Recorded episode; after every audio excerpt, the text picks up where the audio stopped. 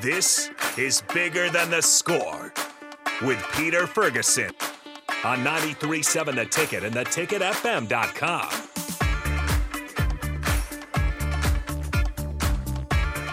All right, good morning and welcome to Bigger Than the Score on 93.7 The Ticket. This is Peter Ferguson, Peter Ferguson BHS LLC, and then joined as usual on the ones and twos, we got Harrison after a good morning here and uh, Coach Foreman go ahead and break down the, the playoff bracket. So it was it was interesting listening on the ride in, but hope everybody's having a good morning out there and appreciate everybody again for, for tuning in and supporting the show. How you doing this morning, Harrison? I'm doing great. We got Creighton today at three Yep, o'clock. yep. Uh, watching Nebraska volleyball these past few days. Mm-hmm. Good start from them. Uh, but yeah, I'm in a good mood. It's a nice, cozy morning in here. I'm sure. Is this first time seeing 1040? Now it's all decorated with Christmas. Yeah, yeah. I saw you got the festive out there. You got the you know the birds uh, singing out here in the front with the with the trees. And Yeah, and kinda the mill's open today. Yeah, so the mill's again, open. if you got- haven't seen it, I want to shout that out. 1040 O Street. Uh, grab a cup of coffee, get some work done, hang out with some of the on-air talent because I would love to get the name. I don't know if it was Rebecca or if she hired someone out, but it's beautiful in here. Yeah. Like uh, the first time I came in here, it's just awesome atmosphere.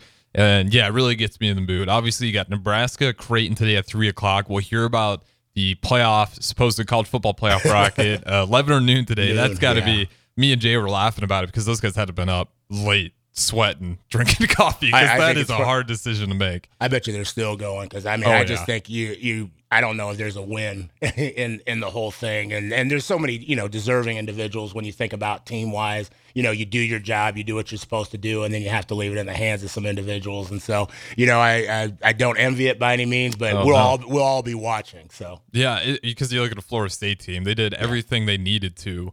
And are you not going to put them in because they're without their starting quarterback? That seems unfair to do. But it's like, are you going to leave Texas out when they beat Alabama, who's now Yeah. the SEC champ, and that's you know they, that's a one loss team.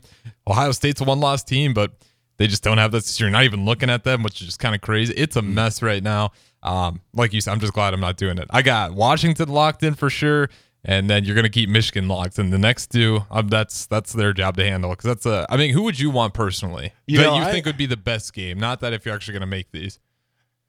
the it's hard for me to say best I would say to me Texas I, you know, I, I just feel like I Texas, is Texas, there. is playing the strongest right now. I know They that's not a dominated probably that, the but they did. They did. I mean, they did. They did what they were supposed to do. They looked good. Um, they're just flowing. And then, um, I I hate to say it. I mean, I just tried and true. Like I have to go with Alabama.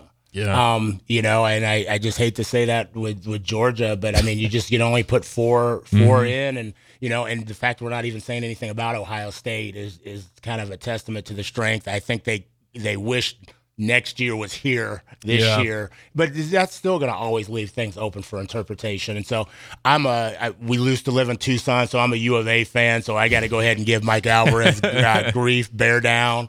Uh, the the basketball team's doing well and beat the breaks off ASU. They're just not quite there to be in that uh, group of four. But if I was biased, I'd say go ahead and go ahead and move the Wildcats up and give them a, give them, give them a, give them a run at the title to, to kind of close things down. So that'll be interesting. Kind of waiting to see what comes on with that. Um, at 11 noon, like you said, a lot of area sports and things going on, and just activities in general. We just saw the Missouri bus kind of head out to, to to head home, and so Nebraska volleyball definitely handled their business um, at their first round um, in in their regional and their national tournament quest. Um, you you know soccer obviously came to a close last weekend, um, opening up things. You got wrestling, and then just kind of area sports with high school. You've you've got the you know basketball kicked Yeah, off with a lot of the jamborees. Um, I know Foreman and, and a number of them are doing some of the play by play, and then just the other area things. Um, you know, we were in Minneapolis this weekend, and so it was kind of a long long trip home yesterday. But um, daughter kind of concluded her volleyball career. They were playing in the national D two national volleyball tournament in the regionals and up in Concordia, St. Paul's, and so I just have to definitely give a give a shout out. You know, this time of year brings a lot of things. It kind of brings some, and you've talked to me about it a little bit earlier. It brings some joy because things are starting. Everybody's like 0 and 0, and everybody's, you know, a championship contender. And then um, things are kind of coming to an end. And for us, it truly did come to an athletic journey end. Um, they lost to Wayne State in a five setter. They rematch of volleyball day in Nebraska. Yeah. And excited. Um, a number of Nebraska ki- um, scholars on both sides. To be honest, I think 75 of it, not 80% of the rosters on both sides were Nebraska scholars. That's awesome. And um, Wayne State actually ended up winning the regional. They'll be going to the final eight, so congratulations to them. But um, just a, I, you know, I, I, there's oftentimes you get into space, and I just have to take advantage of it. Truly proud of not only the team at Kearney, but just her have her on in a couple weeks. But um, just her career ended, and you know, like I said, and um, there were some tears shed um, on players' sides and coaches' sides, but you know, a lot of highlights and accolades. But you know, um, one of my traditions was I would always film the handshake at the beginning, like you know the intros, and they would handshake, and people like, why would you have that? And it just because to me that was really you know a cool part of just like okay, you're there, you're out on the floor, whether you're playing or not. It was just a cool cool part. But a memory that will stick with me is not the loss, and, and not you know the game was great, but there was a player, there was a parent from the other team, um, from Central, uh, actually Central Missouri. They were playing after us and he was like, "Is your daughter here? Is your daughter yet?" And he's like, "I just want to touch base and, and just tell her um, just that you know, heck of a person, heck of a player, and watching it." And it's those moments. I haven't posted anything or stuff as I kind of get some thoughts together, but mm-hmm. it's not game pictures or game highlights. it's when she's gotten to take pictures with little kids. It's this coach or this this other dad, just random dad, saying something to her that we don't have an affiliation with, who's watched her um, it's it's the bus driver, um, Tony Little, who was their bus driver, who um, wrote a handwritten note to all their girls. Um, and so it's those type of things that I think as the season opens, I just encourage um, parents, I encourage scholars, um, enjoy, but you know, parents let your let your kids ride the bus.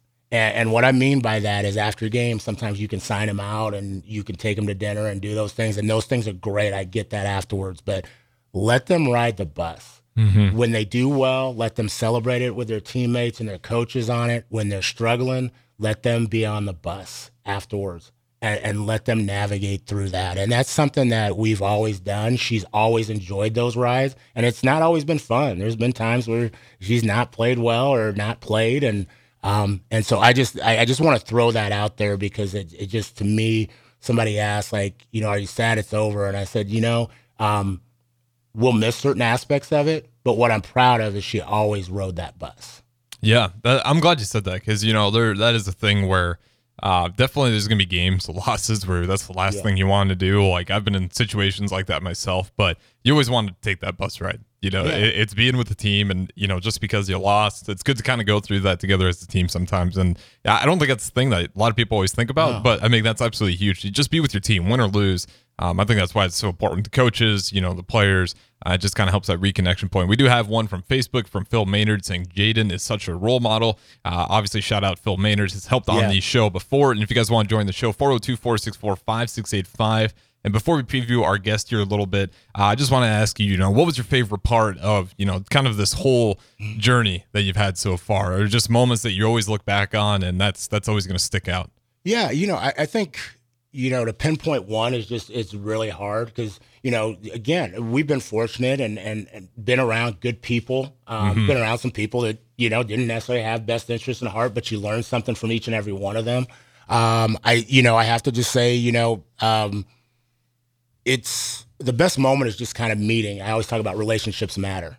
And and it's been the relationships that have been that she's gotten to connect with that we didn't know that we're going to come full circle. So, you know, it's like, you know, the relationship, seeing that relationship with my wife and how she, you know, how she and her bonded over different things, but also how we bonded and how she helped me navigate certain situations that I may have navigated or had a different lens towards. Mm-hmm. You know, I think about people like Coach Jeff Rump and Coach Schrofford and Cubic in high school who remain like lifelong, you know, friends who've come out to games and who supported her. Um, you know, I think about Coach Rick Squires, you know, that administration and family there. And so just seeing her navigate a different school, but also maintaining kind of those same kind of connects. And so, you know, Mike Brendan and Alyssa LeGrand, um, who had been coaches and, and mentors and, you know, uh, uh, I, I, guess I, would say, you know, Coach Mike Trader, who was my college coach, who's just always supported. And, you know, you, the, the moment that kind of maybe really sticks out is an individual named Coach uh, Kirk Walker. He's the coach at College of St. Mary's. He was at UNO. Okay. And he was one of the first ones that reached out and, and actually started recruiting my daughter for basketball.